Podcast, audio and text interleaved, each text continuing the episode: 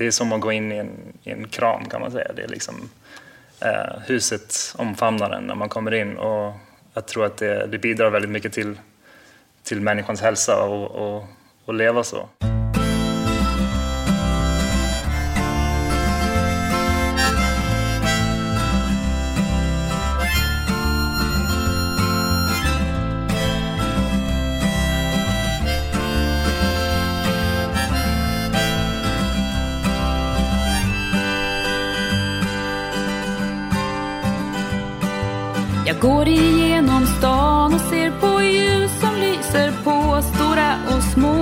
Det är så lätt att bara gå på. Men har du stannat upp, brutit upp kan du se vad som verkligen betyder något. Har du lärt dig att säga stopp? Hej, du lyssnar på Inspiratörerna. Jag heter Emma och i den här podden träffar jag och samtalar med människor som inspirerar mig att leva det liv som jag vill leva. I mitt fall handlar det om att hitta min egen inre och yttre hållbarhet och lära mig av dem som har kommit längre än jag. För ett tag sedan var jag i den lilla permakulturbyn Stjärnsund. Och det här är det andra avsnittet av fyra i en programserie om omställning. I det här avsnittet pratar jag med Joshua Roxendal han är naturbyggare och jobbar med hållbart ledarskap och är Wim Hof-instruktör. Vårt samtal kom att handla om hjärtefrågor och omtanke om miljö och människor. Här följer vårt samtal. Vill du berätta lite om eh, vem är, vem är du och vad gör du? Ja, um, du fick ju mitt namn helt rätt. Joshua Roxendal. Jag bor här i Stjärnsund. Eh, jag har gjort det de senaste två åren på mer eller mindre heltid. Jag har ju varit här i trakten längre, men eh, jag har varit med sedan starten på den här utvecklingen av Stjärnsund, så jag har varit med på den resan. Jag är egenföretagare inom ekobygg och hållbart ledarskap och även en del friluftsliv och mångsysslare kan man säga. Men de huvudsakliga grejerna jag gör är ekobygg och hållbart ledarskap. Så det... Ja, vad innebär det? Den frågan eh, ställer jag mig själv hela tiden, vad det är för någonting, för att jag ska kunna klargöra det, för det är någonting också som en konstant utveckling för mig själv. Att tanken eller filosofin kring det ska vara bra för jorden och bra för människorna och alla som, ja, allting som finns här omkring oss. Och sen ska det också vara bra för oss själva och eh, så att det är liksom en utveckling eh, för människor också, eh, hållbart ledarskap, att kunna vara en, en hållbar ledare för mig är också att, liksom, att utveckla sig själv så att man inte så att man gör det av rätt anledningar och inte bara ja, så det kommer från rätt plats. Liksom. Mm. Vad är rätt anledningar då? Att man har reflekterat över varför man gör det och att det kommer ifrån en eh, kreativt skapande Eh, och från en kärleksfull plats som ledare så, så tänker jag liksom mer som att jag vill, jag vill hjälpa andra. Jag vill bidra till den här världen på ett bra sätt. Och för att det ska komma från rätt plats från mig så måste det komma ifrån en, eh, en ganska neutral plats, inte från en plats där, jag, där det är för egocentrerat. Att jag vill att det ska vara en inspirationskälla till andra man säger ju, det är lite klyschigt, men från hjärtat. Liksom. Att det kommer ifrån en, en, ens kärna. Hör det här ihop på något sätt med eh, din andra sysselsättning, så ekobygg på något sätt? Absolut, så det är väl eh, det är ju där det började ganska mycket med ekobyggen, för i alla fall i hållbart ledarskap kan man väl säga.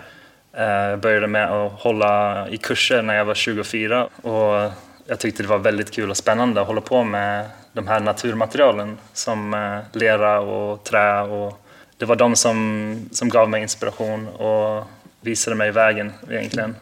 Sen när jag började utveckla mina kunskaper och färdigheter och sådär så, så började andra liksom bli nyfikna på vad jag gjorde och de frågade mig om jag kunde hålla kurser och jag kunde liksom, kan du visa oss hur man gör och sådär. Och det var där det började då med ekobyggsvängen. Liksom. Mm. Vad är ekobygg?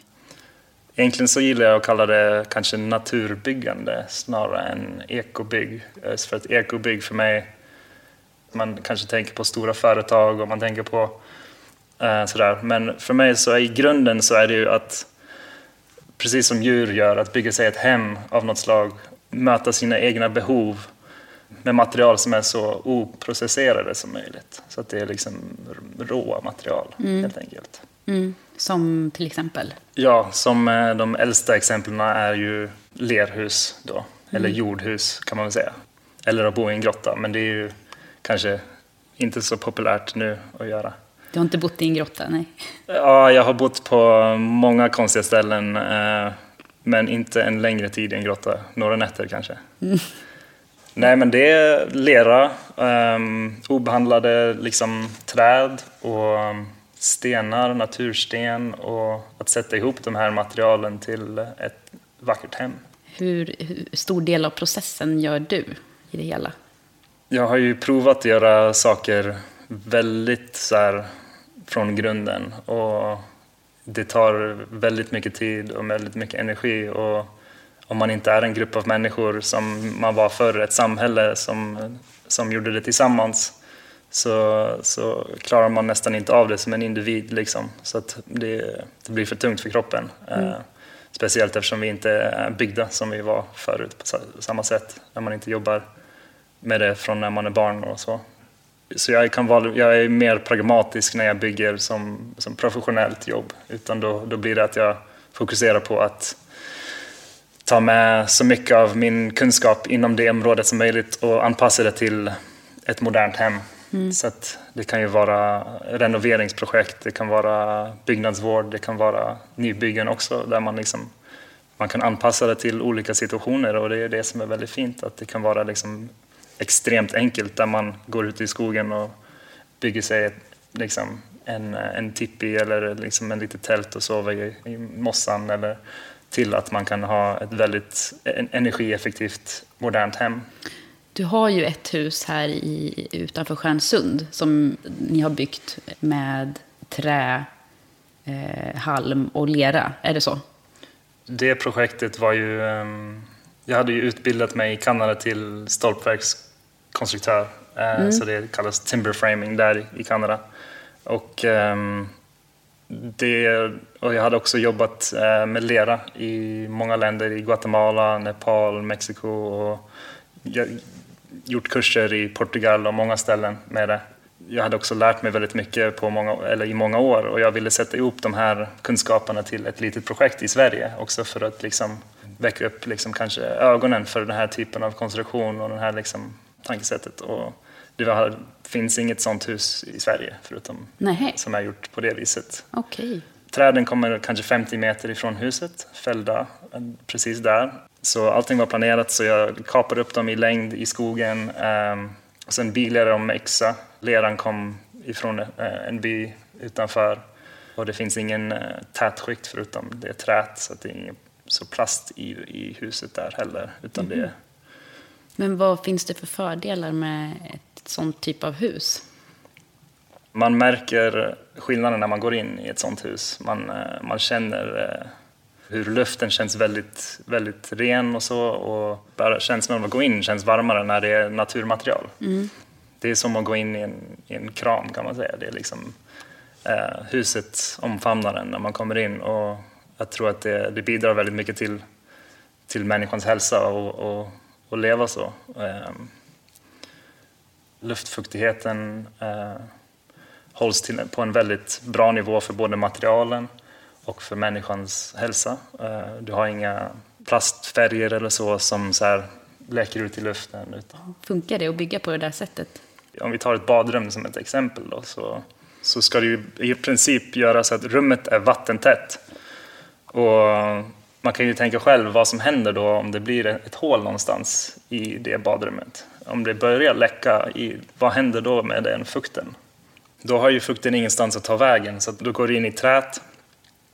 Träet börjar ruttna och så får du ett väldigt dyrt problem.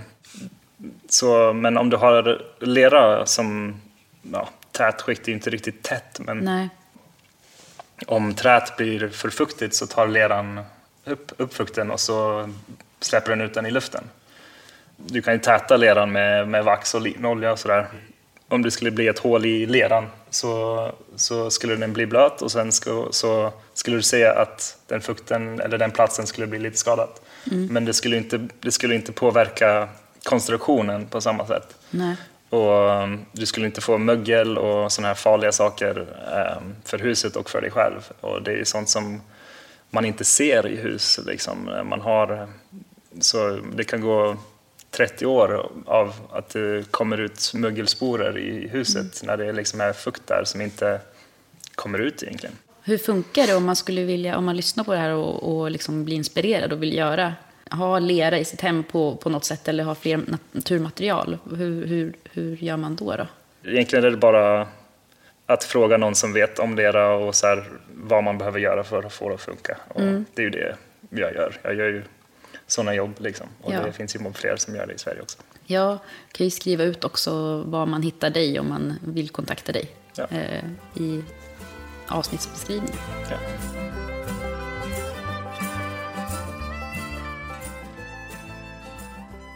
Något som du sa i början, det här med att komma från hjärtat. Eh, du sa någonting om att, eh, ja, men, att du ville vara en ledare, att det skulle vara från hjärtat. Och, och sen när du pratar om bygge så känns det också som att eh, det är en omtanke om eh, världen på något sätt, liksom i det. Eh, var, varför är det så viktigt för dig att det ska komma från hjärtat? Var kommer det ifrån? Det kommer ju från eh, min personliga resa och min erfarenhet genom att vara ledare och, och de som jag har inspirerats av och mycket sånt. Eh, till en början så, så försökte jag hävda mig väldigt mycket som ledare och som ung 24, liksom 24 år, jag är inte gammal nu heller, 30 år, men det, det går ju bara till den, man kan ju bara göra det ett tag tills man, tills man känner liksom att det här är inte särskilt givande längre. Liksom att, att bara göra det själv och för sin egen skull och liksom sådär. När fick du den insikten då, att du måste göra det på ett annat sätt? Vad var det som hände? Att utsätta sig för mycket, eh, hålla i kurser, att, liksom, att testa väldigt mycket. Och, och det har varit min utveckling. Liksom, att Jag har inte gått någon större utbildning eller så, jag har inte gått till universitet utan min, res, min lärdom eh, har ju varit att, att hitta de här, att, att, ja, att prova, att göra själv, att prova många saker.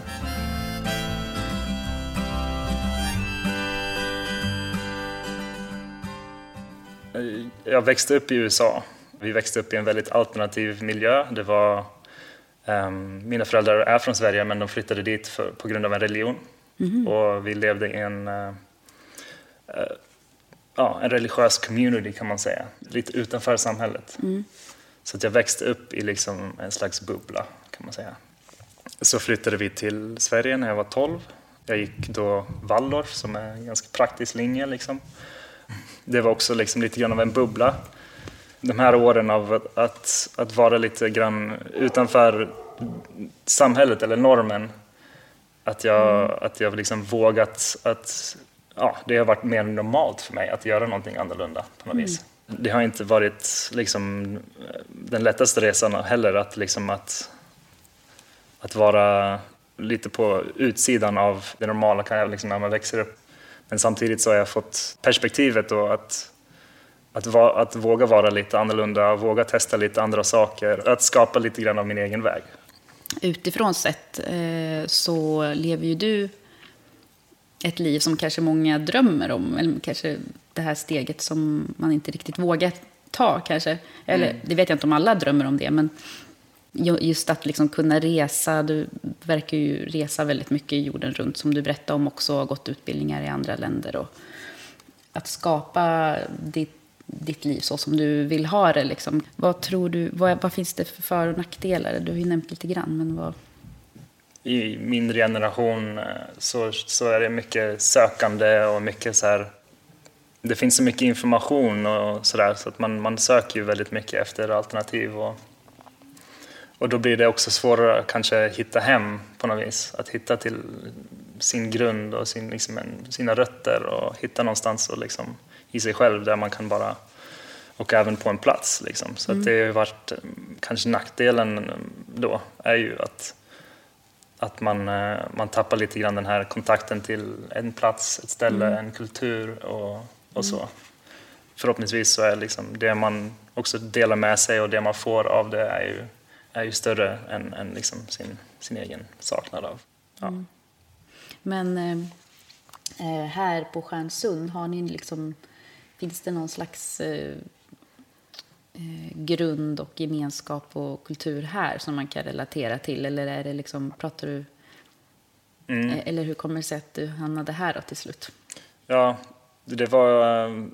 Jag hade ju rest, kanske jag levde i ryggsäcken i cirka 6-7 år och hade rest och jobbat med ekobygg och lärt mig, gått många kurser och så här, livets skola liksom. Och då eh, bestämde jag mig efter det att ja, jag bygger det här huset då, som i Garpenberg som är 20 minuter härifrån. Eh, att jag skulle stanna här och, och vara här ett tag och starta ett företag. Och, så det är, det är ju där jag är nu. Och är liksom, nu är jag i Stjärnsund och jag är, ja, alla samlades på något vis samtidigt här i Stjärnsund och jag var också med då från början med, med, från min egen sida, liksom, att börja bygga upp det här, den här eko, ekosamhället, ekobyn. Och Den energin på den tiden, jag minns inte, det var 2011, 2012 typ.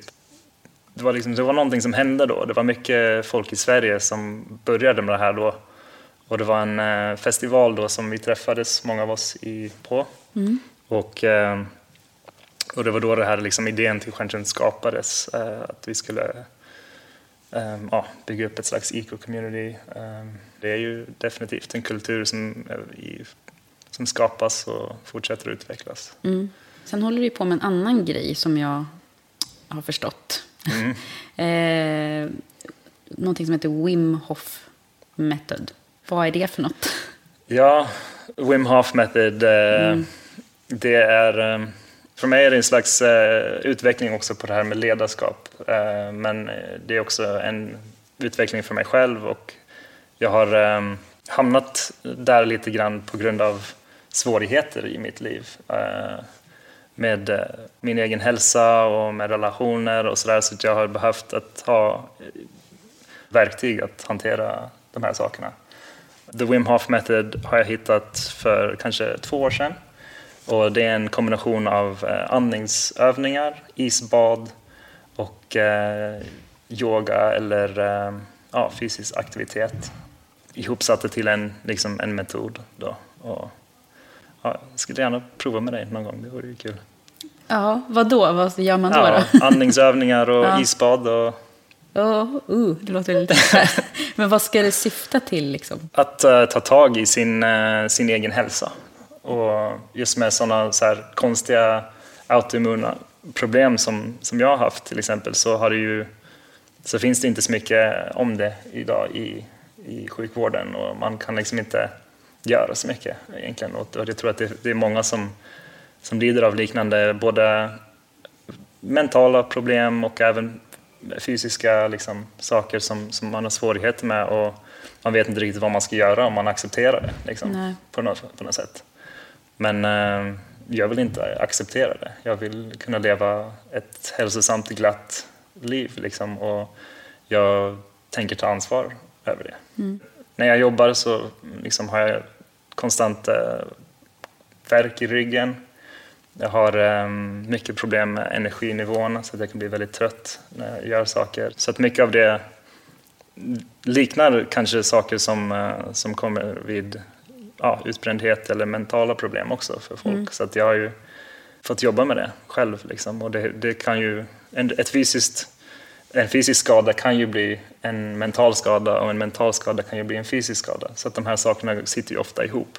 Ehm, så att det är därför då den här metoden har, eh, ja, ger mig väldigt mycket Eh, om man skulle göra den här metoden, liksom rent konkret, vad, hur går det till? Liksom? Du, du har nämnt delarna, men liksom, vad är själva metoden?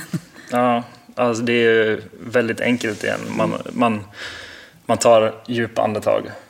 Och det är något som vi kan ha svårt för, att lära oss hur man andas ordentligt. Så man andas från, från magen och sen eh, så har man en kontrollerad hyperventilation. Så att man eh, gör ungefär 30 djupa andetag ifrån, ifrån magen upp till huvudet. Så att man, ehm, ja, det låter ungefär så. Och sen så laddas man eh, med, med syre. Och sen så håller man andan på utandningen.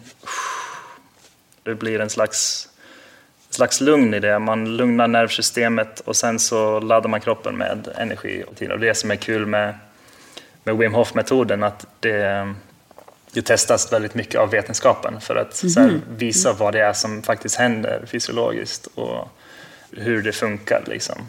Andningsövningarna är en del. Um, som, uh, och sen är det då isbad som är en väldigt mm. stor del av Wim Hof-metoden, att utsätta sig för, för kyla. Så det, det kan man ju fundera på varför man ska utsätta sig för någonting jobbigt. Liksom. Um, varför ska man göra det överhuvudtaget? Men det, det, att, dels så tränar man uh, sina blodkärl. Man har en massa muskler kring blodkärlen som tränas av att gå in i isen eller kalldusch. Mm. Så att du får en, eh, en bättre blodcirkulation. Det är inte bara hjärtat som pumpar blod mm. utan det är också de här blodkärlen som, som tränas och blir bättre och effektivare. Och det gör ju också att man får mycket mindre risk för olika slags hjärtsjukdomar och så här, ja. Mm. Eh, du får genast mycket bättre hälsa genom att ha bättre blodcirkulation. Och det är ju som, ett, som en slags terapi.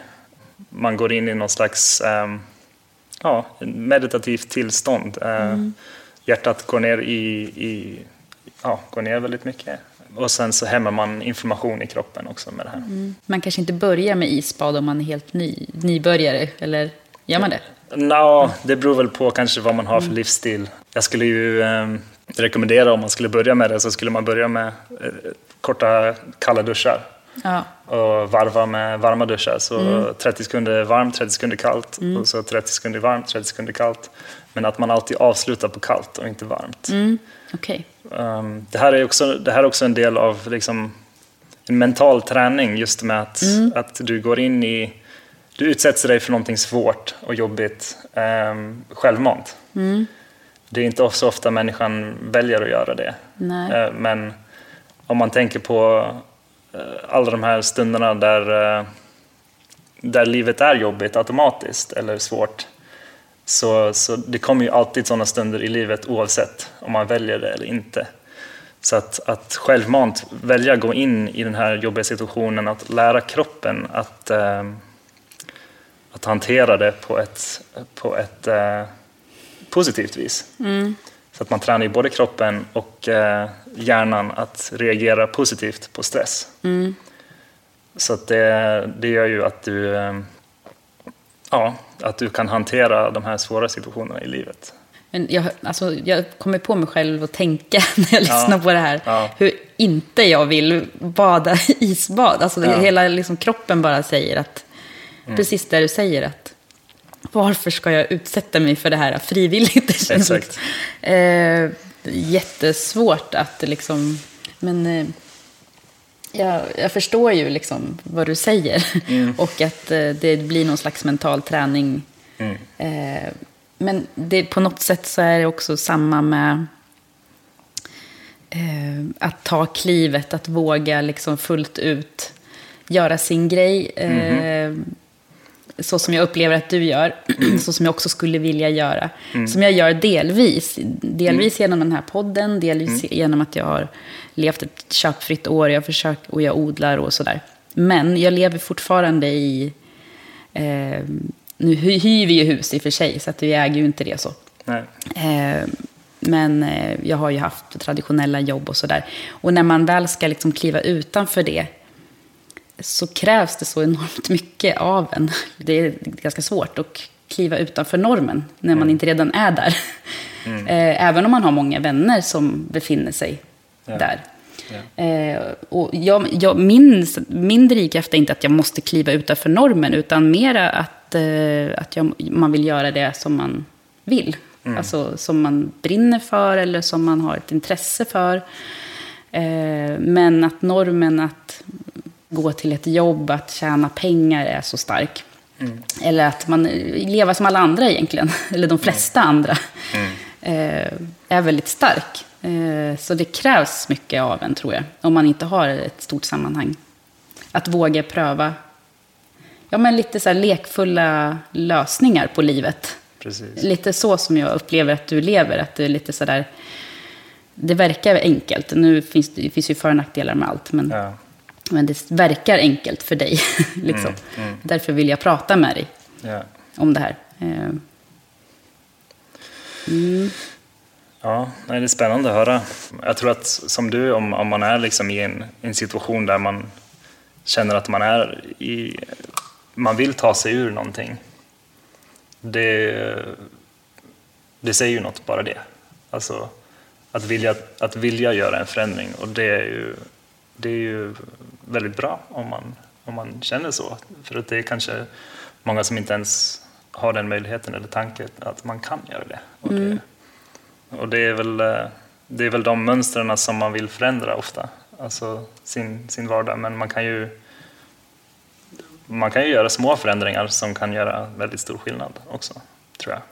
För det även om man utifrån ser att, att till exempel mitt liv ser väldigt så här, drömaktigt ut, att jag får göra det jag vill och så, så är det fortfarande liksom, det förmodligen ofta ganska liknande saker som, som pågår i mig. Att jag vill, liksom, jag vill utvecklas, jag vill göra nya saker eller jag vill, liksom, det finns alltid någonting, det är alltid grönare på andra sidan på något vis. Och det är också så här, normen för mig har liksom, att, att vara utanför den har ju också varit svårt, alltså ofta för att man, man har inte det här normala sociala livet som många har. Det är inte bara frid och fröjd liksom, där heller. Utan det, det, men det är när man tror på det och man, man vill göra ja, man vill göra det så är det ju i alla fall ens eget val. Och det, det känns ju väldigt fint att faktiskt göra det valet och hålla i det. Liksom. mm.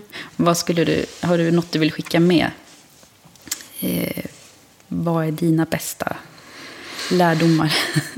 Ja, ja det är ju det är, det är svårt. Alltså, jag, jag tycker det är, man vill ju, jag vill ju inte liksom säga till exempel till folk hur, man, hur du ska göra, utan det, men från, eh, från där jag står så, så är det, handlar det väldigt mycket om för mig att ta, ta eget ansvar eh, för, för, för, det, för att inte sätta ut, att inte förvänta sig att, att, det ska, att det ska hända av sig självt om man vill ta ett steg ut. Eh, att beslutet måste tas av någon och det måste ju göras av en själv.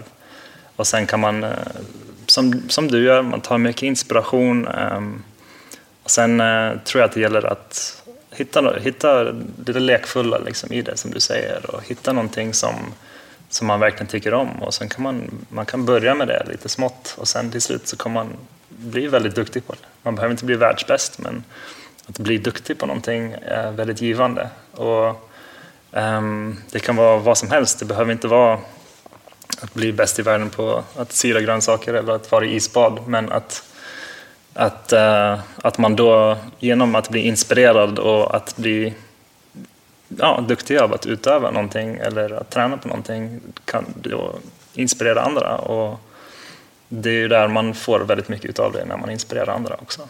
Det, Ja, det kan jag skriva under. ja, tack snälla för det här samtalet. ja, tack Emma, Tack. det var kul.